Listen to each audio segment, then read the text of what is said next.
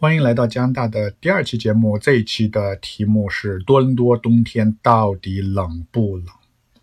没有来加拿大的朋友，包括刚来加拿大还没有经过冬天的朋友，经常会问我：你们冬天到底有多冷？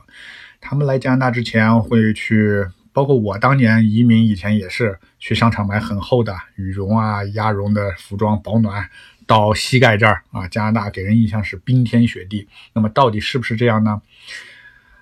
这个就是一个误区啊！包括我父母他们来过加拿大，他们还会给我打电话。冬天了，说：“哎，中央台说了，你明天零下四十度、五十度，这么冷啊！这个我们这中央台都播了，你要注意呢。”那么，这是我这个今天这个节目呢，就是把这个误区给大家搞清楚啊。有两个温度容易混淆，一个就是温度计的温度，还有一个温度叫体感温度。体感温度比温度计要低，甚至低很多。体感温度。英语就就叫 feels like，就除了 temperature 以外，它是 temperature feels like 感觉的温度，或者 temperature with wind chill，wind chill 就是寒风吹到身上的温度。所以你看那些微博呀、微信转发那些刷眼球的多伦多冷的破百年不遇，那个温度是体感温度，因为他让你知道我这个篇文章要要要让你去读啊。他如果跟你说零下二十度，你说哎，这不天天零下二十度吗，他你就不读了。那个是体感温度啊，没实际上没有那么冷。那么真正的多伦多整个冬天啊，我们就说它零下到零下十度，大概是这个温度啊，不难过啊。有时候会到零下十到零下二十，可能就三天五天，一周就过去了。零下二十五也有啊，一天最多两天就过去，第二天就好了啊。多伦多降雪比较大啊，老下雪，下完雪。呃，又又铲干净，或者过两天化了又下雪，老是下雪。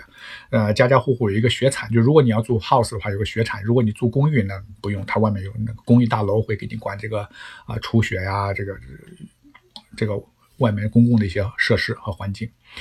那么多伦多呢，冬天不仅啊没有大家想象这么冷，实际上呢反而比。甚至比中国南方，比如上海一些城市，在冬天要好过一些。你上海，因为你没有这种暖气设备嘛，啊，往往会感觉更下呃下雨的时候感到更严寒。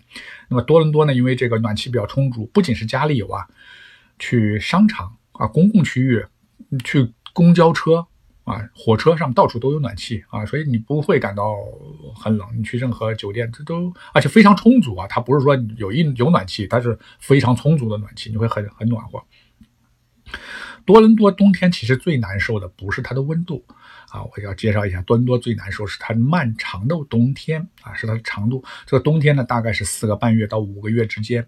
最难受的时候呢，就是在冬天快结束，春天即将到来的时候。这个时候呢，啊，人的心情不好，叫 blue 啊，我们叫这个心情会非常抑郁啊，非常 upset，非常难受。啊，就是因为你期待着这个漫长冬天快过去了，我该去去户外活动了。我跟孩子有一个计划啊，天气好了，我们去哪里去？哎，度假或者是干什么？哎，怎么还有冬天？我们天气老是灰蒙蒙的啊！特别是上班族，天天工作很单调，就是看着外面又是灰蒙蒙，今天又是这样，或者工作压力比较大，是他们会有一些不录的，又是这么冬电台也是讨论怎么冬天怎么还没过去？每年就是在四月初啊，这个时候。三月底，有时候就大家讨论这个问题，就是如果这个是比较难克服的，其他真正的温度在在室内，你像我现在就就就就跟夏天穿的是一样的，在室内它不存在这个，简直感觉不到冬天的温度啊。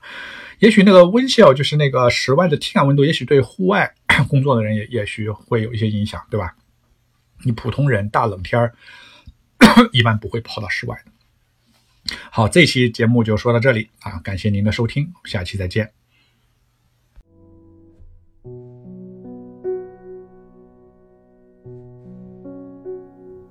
有些东西。